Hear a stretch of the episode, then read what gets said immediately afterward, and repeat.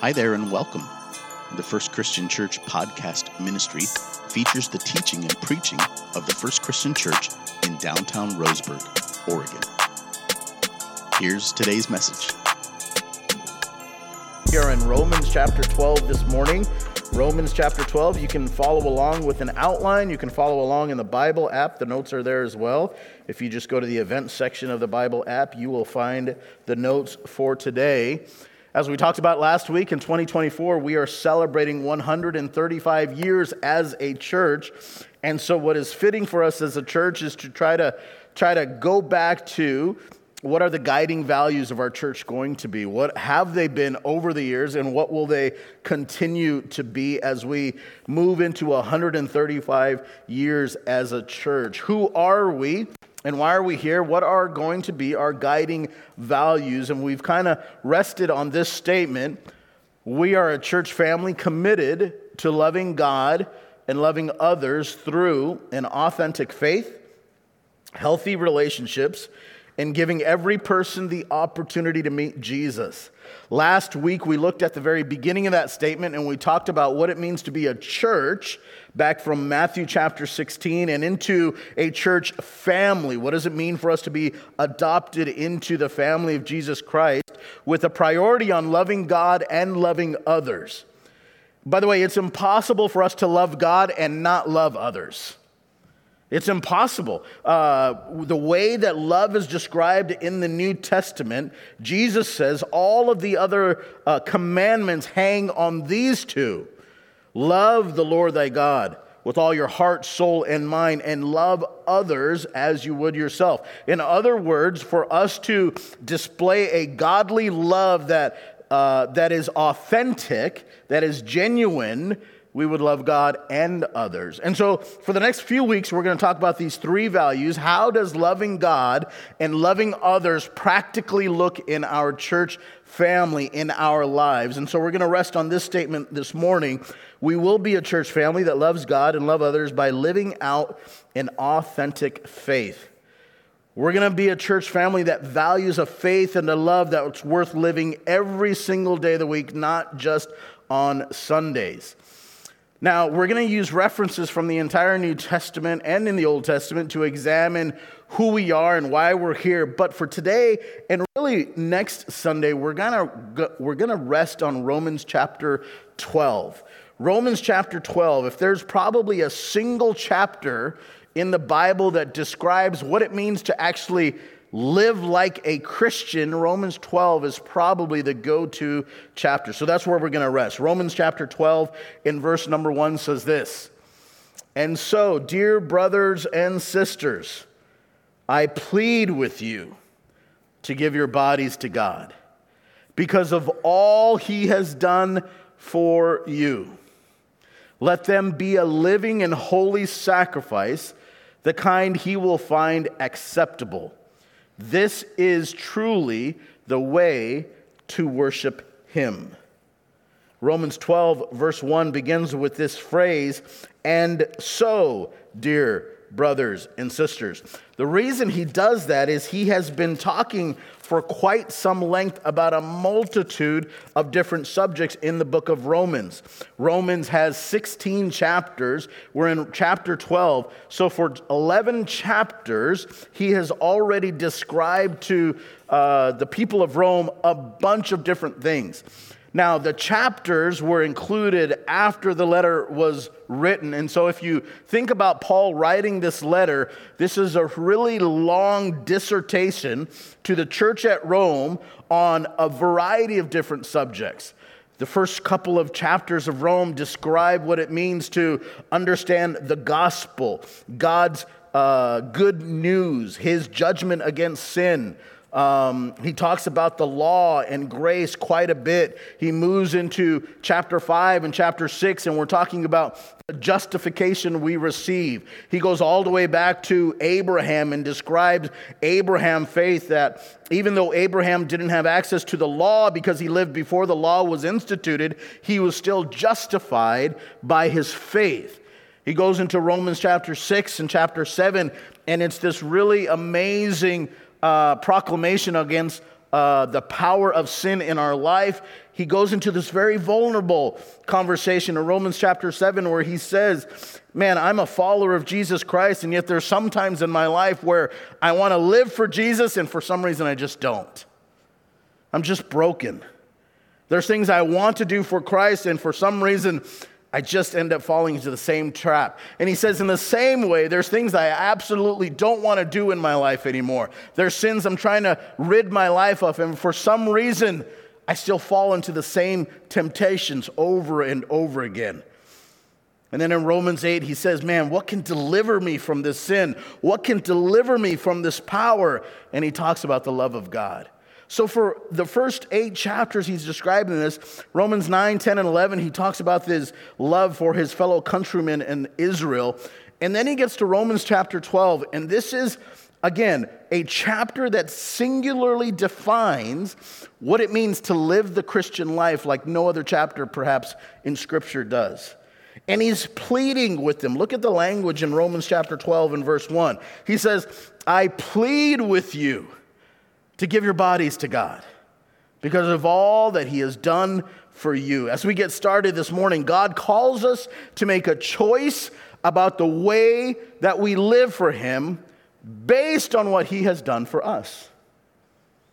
The whole reason He is asking us to decide to live for Him is based on what He has already done for us.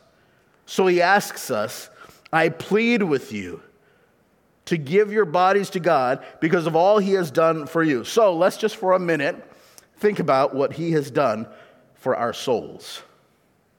Sometimes when we describe ourselves and we say all the things He has done for us, we will start the list with relationships and possessions.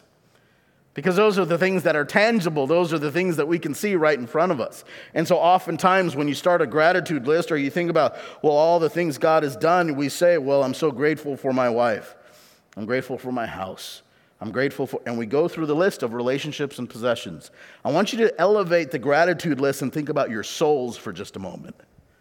I want you to think about all that He has done for your soul.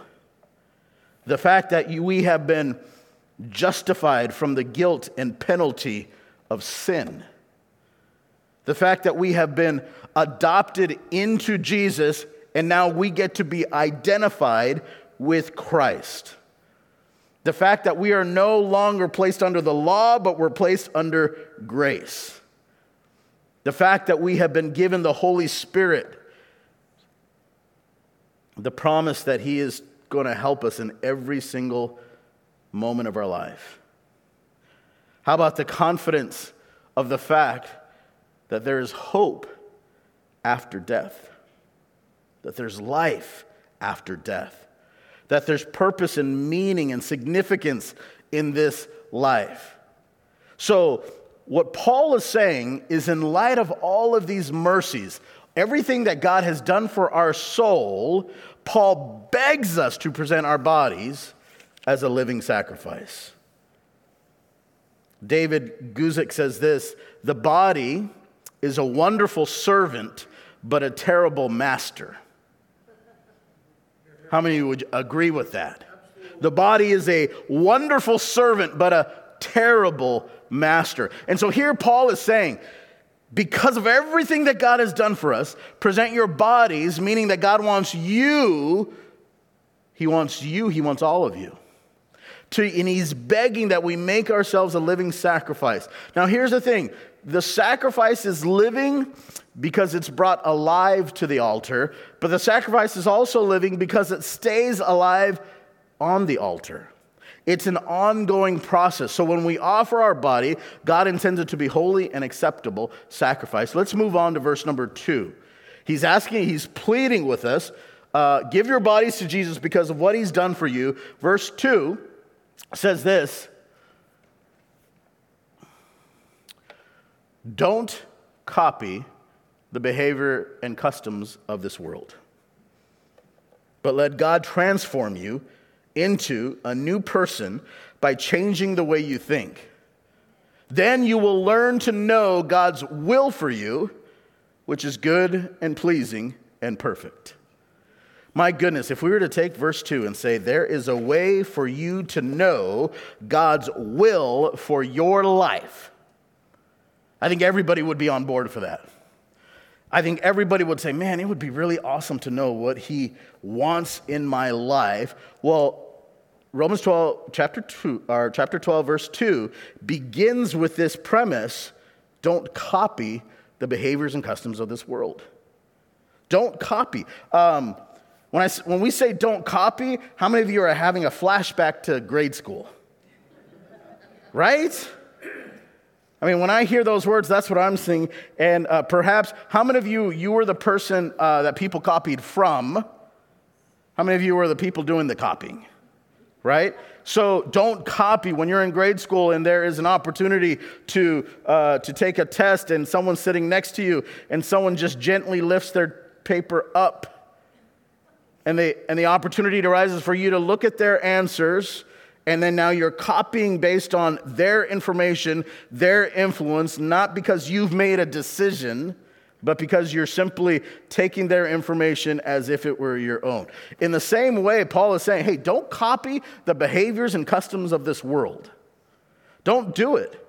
Don't allow yourselves to be so influenced by the people and the surroundings uh, and the way that the world works that their behaviors and their customs now become yours, but let God transform you into a new person.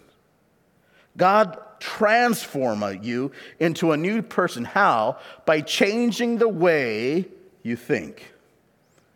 Um, perhaps your scripture says, by the renewal of your mind, right? And then what happens when our mind has been renewed and we are resisting uh, the cultures, the customs, and the behaviors of the day? Well, then God will let you know what His will is for you. If you're copying the behaviors of this world, if you're copying the customs of this world, it becomes really difficult to hear God's voice to tell you what God's will is for your life it gets really, really hard. Um, have you ever tried to have two conversations at the same time? Right? It gets very, very difficult. You will pick up bits and pieces from both conversation, never fully giving your attention to one and frustrating both parties. So when we are listening to the world, we're copying their behaviors and then also trying to also hear God's voice, we will pick up bits and pieces from both sources and frustrating both. The world becomes frustrated because you are in and out. God becomes frustrated because he's a jealous God. And what happens to your heart? Your heart, because it's in two different places, becomes unstable in all its ways, James tells us. So, Paul's direction is very clear. He says, Don't copy the behaviors and customs of this world, but let God transform you. This is the opposite of being controlled. The battleground between conforming to the world and being transformed is within your mind. So, the key to living an authentic faith is really the renewal of your mind the renewal of your mind, this transformation. The Greek word here, if you're uh, in the habit of taking notes in your Bible or uh, in your outline, the Greek word here for that renewal or that transformation is this word where we get the word metamorphosis. So the same word is used here to describe the change from living according to the customs and behaviors of this world and then be renewing with be uh, renewed and transformed by God. So uh, what does this look like? How do we t- renew our mind? This part is not in your notes. I'm going to give you four words. It's not in your notes, but they're all in verse 2. These four, um, these commands, these um, actions are in verse 2. And I should have put it in your notes, but I just didn't by the time we printed the outline on Wednesday. Four words are this remember, decide, resist, and focus. How do you renew your mind? Remember, decide, resist, and focus. How do you renew your mind? Remember, in other words, keep in mind all that God has done for you. Decide. it is an act of decision to yield yourself to God. Resist, resist the conformity to the thoughts and actions of this world, and then focus. Focus on God's word and fellowship with Him. This is how we renew our minds. He goes on in verse 3 Because of the privilege and authority God has given me, I give each of you this warning. Don't think you're better than you really are. Should we just stay here for the rest of the day? Do not think you are better than you really are. Be honest in your evaluation of yourselves. My goodness. Measuring yourselves by not one another, not, not by the worst Christian you know, right? Not, not, not against uh, someone else, but rather measure yourselves by the faith that God has given us. Now, Paul's going to talk about how to exercise spiritual gifts, and then he's going to give us three ingredients to authenticity, the three characteristics of an authentic faith. But before he even gets there, he's like, first of all, let me give you a warning you're, you're not really as good as you think you are. Be honest in your evaluation of who you are. Do not allow yourself to approach the next few things Paul is saying by saying, Oh, got that. I'm good there. This one's fine. I'm good here. Oh, you know who this would be really good for? Uh, anyone but me. That's what Paul is saying. He's saying, I'm going to give you some really vital things to live out your authentic faith. But first things first, don't think you're as good as you think you are. Be honest with your evaluation of yourselves measuring yourselves by the faith that God has given us. Um, he, he begins to talk about this idea that if we are not honest with ourselves, it's impossible not to be given over to pride. And if we approach this conversation about authentic, uh, authentic faith with pride in our heart, we're just skewed right from the beginning. You see, he talks about spiritual giftedness here in a moment. Uh, go to uh, verse 4, next verse. Just as our bodies have many parts and each part has a special function, so it is with Christ's body. We are many parts of one body and we all belong to each other. In other words, the church is a unified body. We're all distinct within that body. It's, not, it's about unity, but it's not about uniformity, right? We've talked about this before. You know where you see uniformity? Prison. Everyone eats the same food. Everyone sleeps in the same conditions. Everyone wears the same clothes. You know what they don't have in prison? Unity. So we're not talking about the fact that all of us should be um, exactly the same. Uh, what he's talking about is what binds us together in the family of God, right?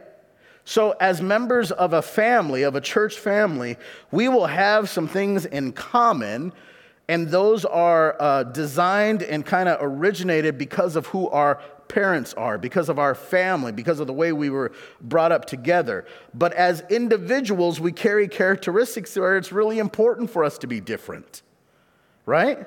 It is really important and impactful that we're different. Um, Cheryl was playing the, the, the, guitar earlier. You know, you know how you play a, a, a chord? Every one of the notes is playing a different, or every one of the strings is playing a different note.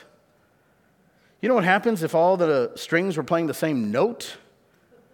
There's no melody. Nothing moves together. There's no harmony. And so, for us as a church body, yes, we want to we want to we want to strive for this uh, this heart and this um, movement of unity, but not discount each other's individual characteristics that makes us individuals. So, unity should never be promoted at the expense of the individual, and that our individuality should never diminish the church's essential unity in Christ. He is our common God uh, our common bond. Uh, we read on in verse 6. In His grace, God has given us different gifts for doing certain things well.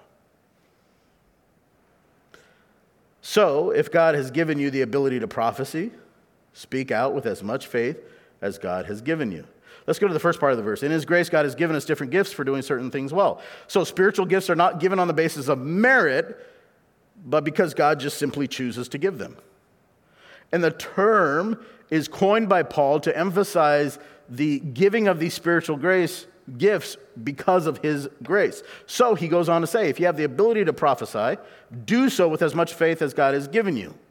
So here uh, we're reminded that prophecy in the biblical understanding isn't necessarily foretelling in a strictly predictive sense, like I'm going to get up here and tell you what's going to happen in the future.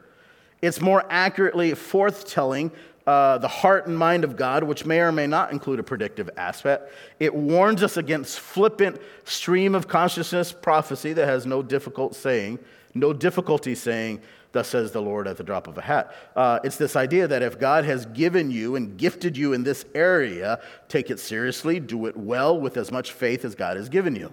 It's not the only gift. Verse 7 If your gift is serving others, serve them well. So here's a broader picture of simply just serving in practical ways. Paul sees this as an important ministry from the Holy Spirit. We're going to talk about this one a little bit later. Uh, if you are a teacher, teach well. If your gift is to encourage others, be encouraging. If it is giving, then give generously. If God has given you leadership ability, take the responsibility seriously. And if you have a gift for showing kindness to others, do it gladly. So, in other words, he's saying every one of us in the family of God has been given gifts. So, the question for us is Am I using my gifts for his purpose? Uh, am I using the gifts, first of all, in order to further the kingdom and to showcase the love of Jesus Christ? So, all of these gifts are given to us individually. And when we all decide to use our gifts for His glory, we all benefit and the kingdom God moves forward.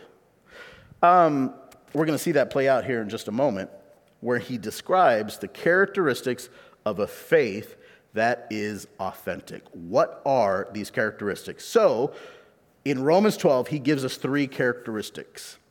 We begin in verse 9. Don't just pretend to love others. You get the idea that Paul has heard some things about this church? You get the idea that he has a little bit of inside knowledge of maybe some relationships in the church? Verse 9, he says pretty strikingly hey, don't just pretend to love others, really love them. Hate what is wrong, hold tightly to what is good Love each other with genuine affection and take delight in honoring each other. You say, what is the first characteristic of a faith that is authentic? It is genuine love. Genuine love. If your faith is living and breathing between Sundays, then what it'll look like in your life is you'll have a genuine love for people a genuine love. Uh, he says here, don't just pretend to love others. Do we need to walk through what it means to pretend to love others? Or are you already thinking about examples in your own life on what it means to pretend to love someone? Right? It's this two faced, uh, two faced way of loving people, where you love them when they're immediately in front of you, and as soon as they turn your back, you roll your eyes or you let out a sigh, or you allow yourself to think negatively upon that person as soon as they're out of your midst. Right? It's this ability we have to uh, turn on our church face and immediately shut it down when that moment passes. Genuine love. He says, really love them, hate what is wrong, hold tightly to what is good. So, love with hypocrisy isn't really love at all, much less, but much, I should say, much of what masquerades as love in the Christian community is laced with hypocrisy, and we must be vigilant about protecting our church family from operating in that way. In some, we, some ways, it's often easier for us to either uh, uh, hate what is evil or cling to what is good rather than doing both. But what he's saying here is that the loving person will be able to hold these both in our hands, will be really able to hate what is wrong and hold tightly to what is good. And this is the command that Christians should not have a cold, standoffish attitude. In honor, giving preference to one another shows that the display of affection is genuine. So, what are we trying to go after? This genuine love. What are some practical ways to uh, ensure that our love is genuine? If you have a negative feeling about someone, you should add them to your daily prayers. If you have a negative feeling about someone specific, you should pray for them daily. You should make a list of 10 things you would like to see happen in your life and then pray that for that person. I would love to have a family that, that is healthy. Uh, I want my finances to be secure. I want my relationships to be whole. I want to be able to enjoy good health. I write 10 things that you would love to see in your life and then pray them for the person that you have negative feelings for. Every day. Every day. Every day. Every day. You say, How long do I need to do that? How long will you have those negative feelings? Because that's how long you'll do that. And I'll tell you this if you do that, your, your heart, in respect to your disposition and attitude towards this person, will soften in such a way that there will be no other way to say that, oh, God you have changed my heart towards this person. And now what has happened? You're able to have this honest, genuine love towards this person. So, is there a person right now that you can think of that you have this negative interaction with? And every time you're interacting with them, there's a negativity that comes in your mind. There's, there's a harsh attitude, there's an unkind thought that necessarily doesn't transfer to an unkind word, but the thought is there. Yeah. Then, then, then the rest of the message doesn't really matter. This is, this is your homework. This is your assignment to practice genuine love towards this person. So, again, write 10 things that you would love to pray for yourself and pray for this other person. Uh, what does it look like for you to have this genuine love for others? Um, I would pray out loud for people with someone. A couple of things different happen here when you start praying out loud for someone, with someone. When you pray out loud, first of all, your mind has no choice but to think about the words you're saying. And sometimes when we pray, for those of us who pray silently, uh, and I say us because I'm here, how many of you find that your mind can wander from time to time? Right? That is not because you're a bad person or a horrible prayer. Prayer. I don't know what that word is. Um, it's not because you're bad at prayer. It's because we're human and our minds escape, right? So I'm gonna, I'm gonna encourage you to begin to pray out loud for people. What will happen is this your, your mind will start following your words, and you will hear yourself just lifting up people. And I say to pray out loud with someone. Uh, so, so find someone um, a spouse, a friend, uh, your child. What a great way to just exercise and teach your kids how to pray is like, hey, let's pick someone and let's pray for them out loud. And just learn what it looks like to just begin praying for people out loud. You will be shocked on how different your prayers are out loud versus the ones you pray in your mind.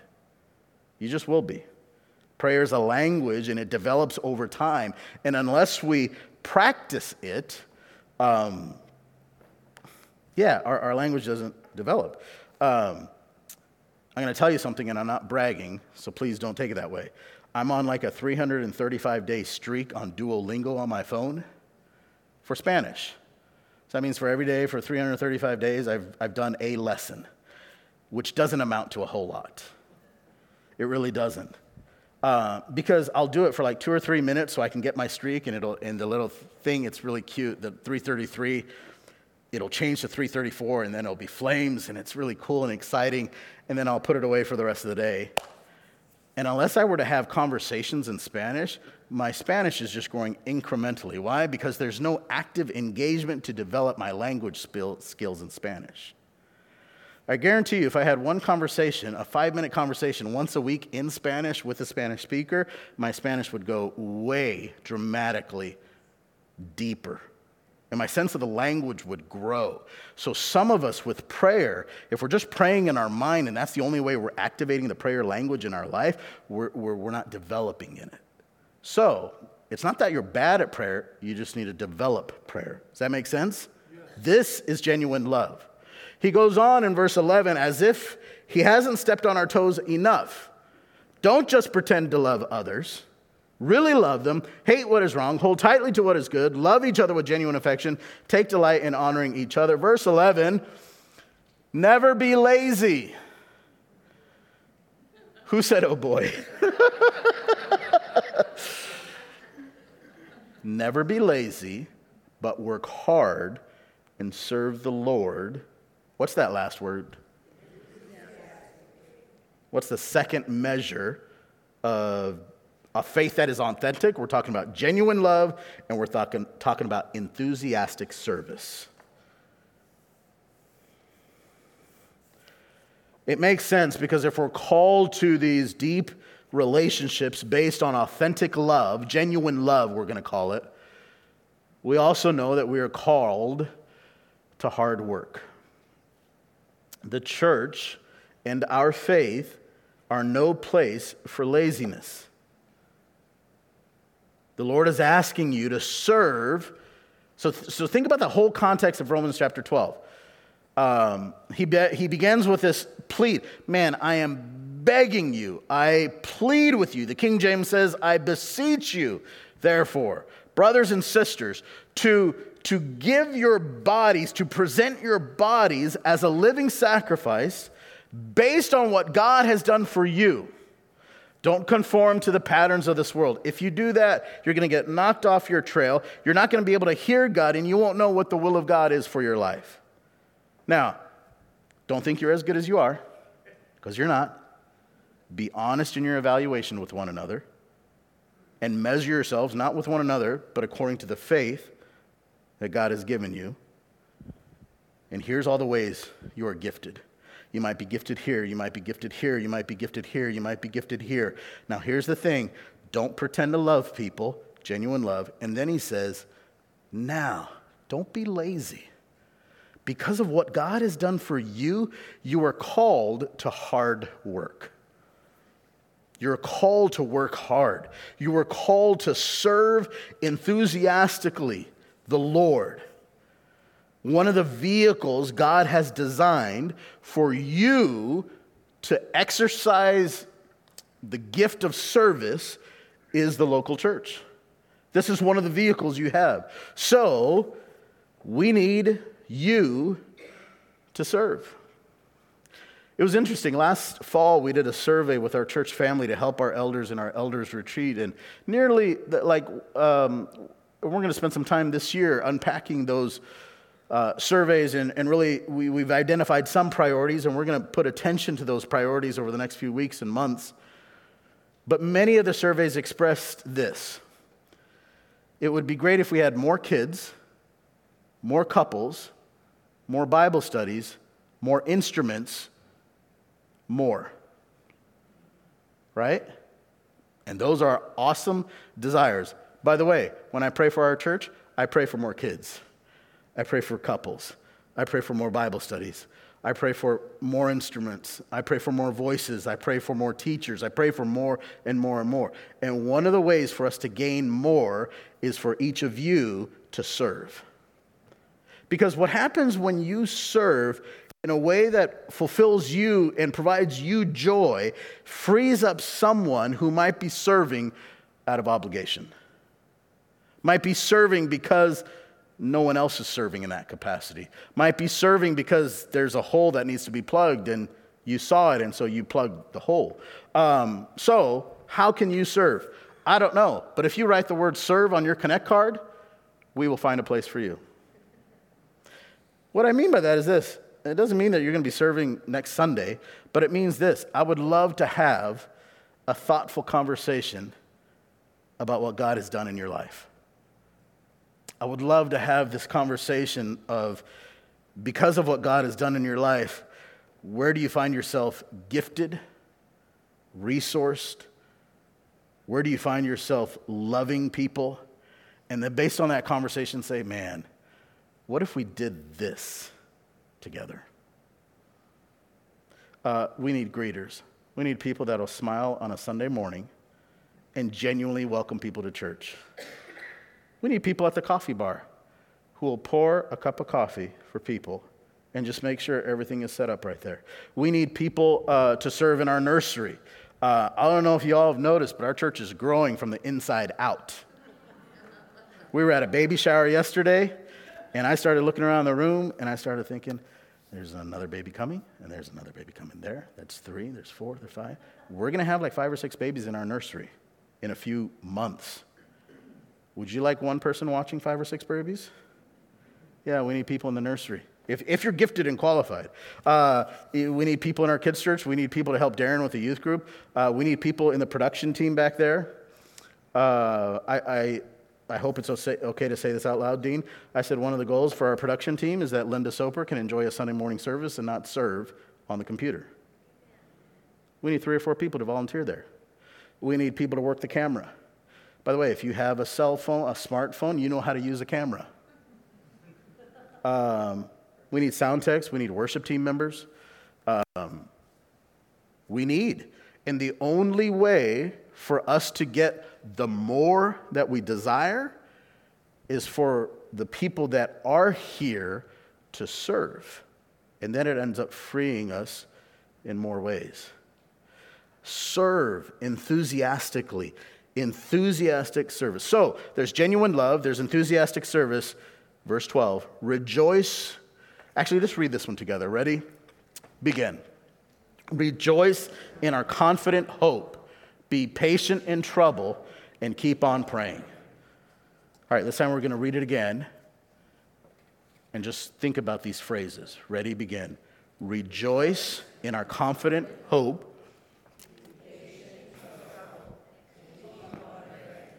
The third characteristic of an authentic faith is joyful hope.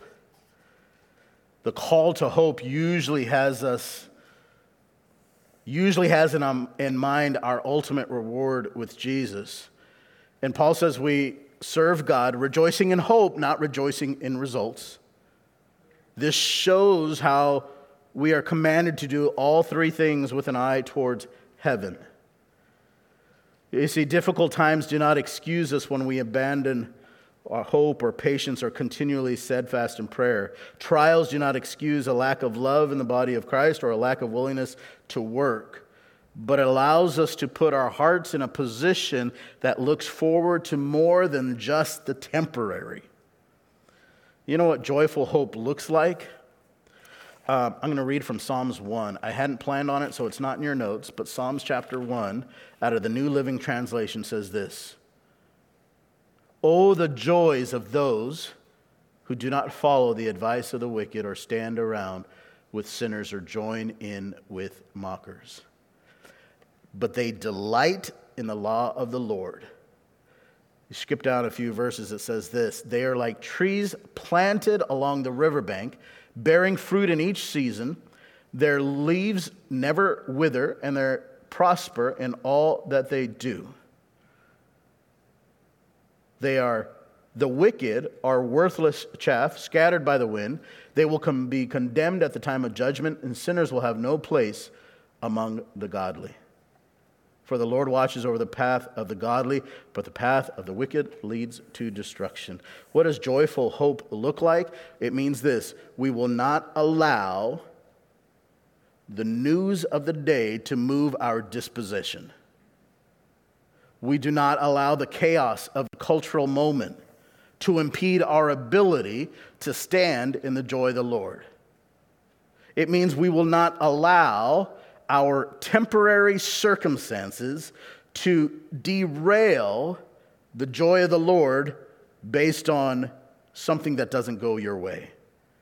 And if I can be so bold today in 2024, it means we will not allow the political calendar to determine whether we experience joy or not. How dare us, by the way? How dare us allow something so temporary alter the eternal joy and interrupt the grace in which we stand? And if you allow your joy to be uprooted by temporary circumstances, I would encourage you to go back to the source of joy rather than filling your heart with whatever is removing that joy. If you have a problem with anxiety today, I, I dare you to go a week without social media or news. I dare you. I dare you to allow yourselves to be influenced by the Holy Spirit overwhelmingly rather than the temporary fear based rhythms of our life. Authentic faith should be rooted in this joyful hope that no matter what happens this afternoon in the football games, no matter what happens this week when it comes to weather, no matter what happens later this month or in the next few weeks as we roll into tax season and you think about the summer upcoming, no matter what happens when it comes into the heat or the height of the election, the election calendar, that no matter what happens, joyful hope says, I look forward to a day where all of this doesn't matter. I look forward to a day where Jesus comes back, I look forward to a day where every knee shall bow and every tongue confess that Jesus is Lord. I look forward. I'm not going to stand here and be just drowned by the temporary circumstances. That tree that's planted by the river of water, you know what happens to trees that are deep rooted? They don't move when the wind comes. The chaff, that which has no root, no purpose, no worth, that flows with the wind, left and right. So when your emotions are awry and your heart follows those emotions, the psalmist is painting this picture that that's what happens when you're not rooted. Authentic faith means genuine love, enthusiastic service, and joyful hope. By the way, you know this phrase, the joy of the Lord is our I would propose this morning that perhaps some of you are, aren't able to serve because there's no joy, there's no strength. Now, there are some very dire circumstances where it may seem impossible to find joy, and I understand that. I understand what it looks like to perhaps walk through the valley of the shadow of death. I understand what it looks like to have your whole life altered because of disappointing news. And by no means am I saying that you don't care about those situations in your life. But what I'm asking you to consider is, in the spirit of the psalmist, to say, there's something deeper that I'm going to hold onto tight. Wouldn't you say that would be a faith that lives and breathes between Sundays? That would be something. That would be what we're talking about.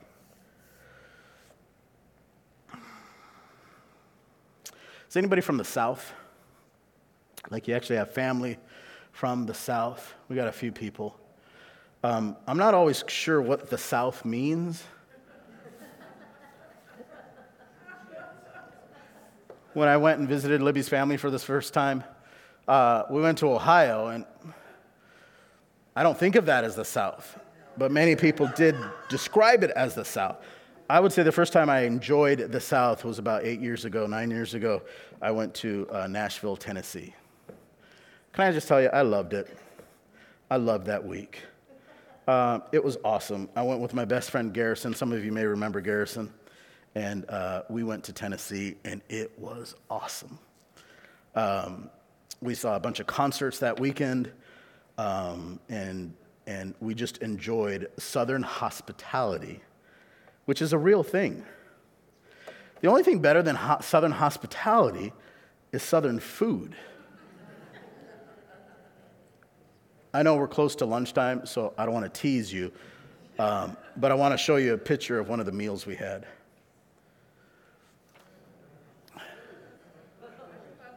Yeah. so we got to Nashville, and Garrison and I, neither one of us had been to Nashville before. We don't, we didn't quite knew what we were in store for, and um, so we got to the hotel, and we spent some time at the uh, um, Opryland, and we would ask people, "Where should we eat? Where can we go to experience Tennessee authentic Southern food?"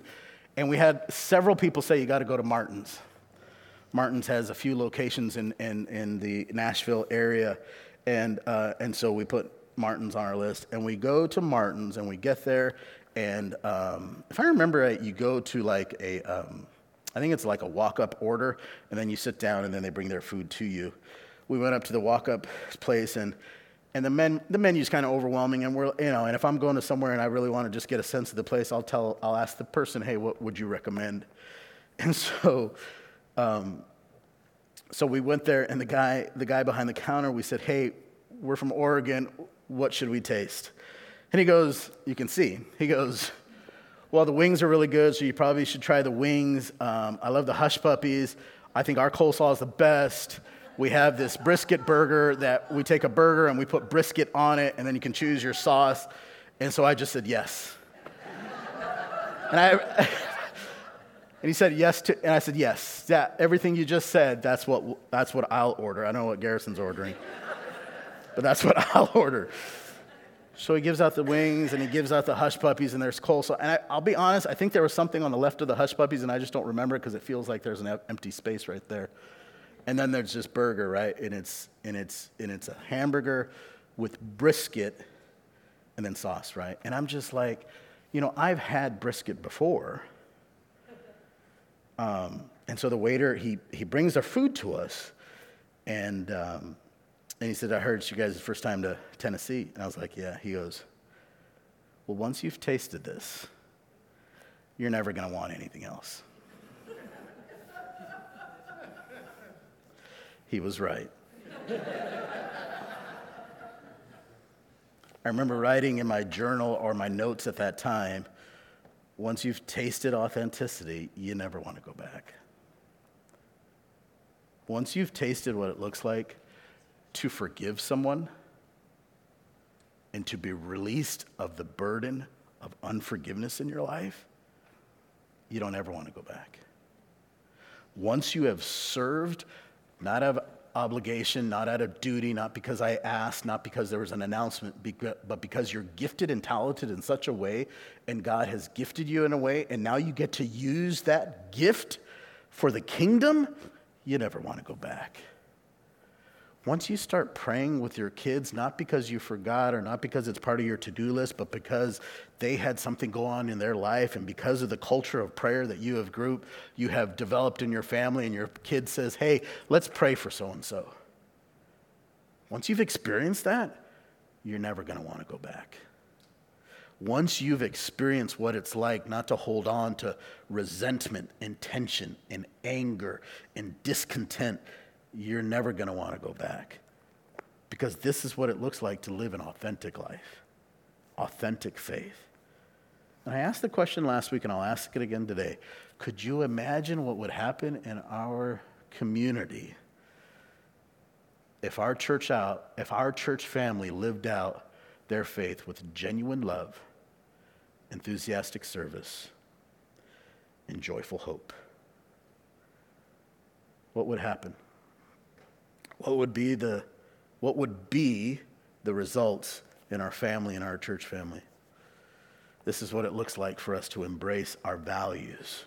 We will be a church that loves God and loves others through authentic faith, a love and a faith that lives and breathes outside of Sundays, not just on Sunday morning.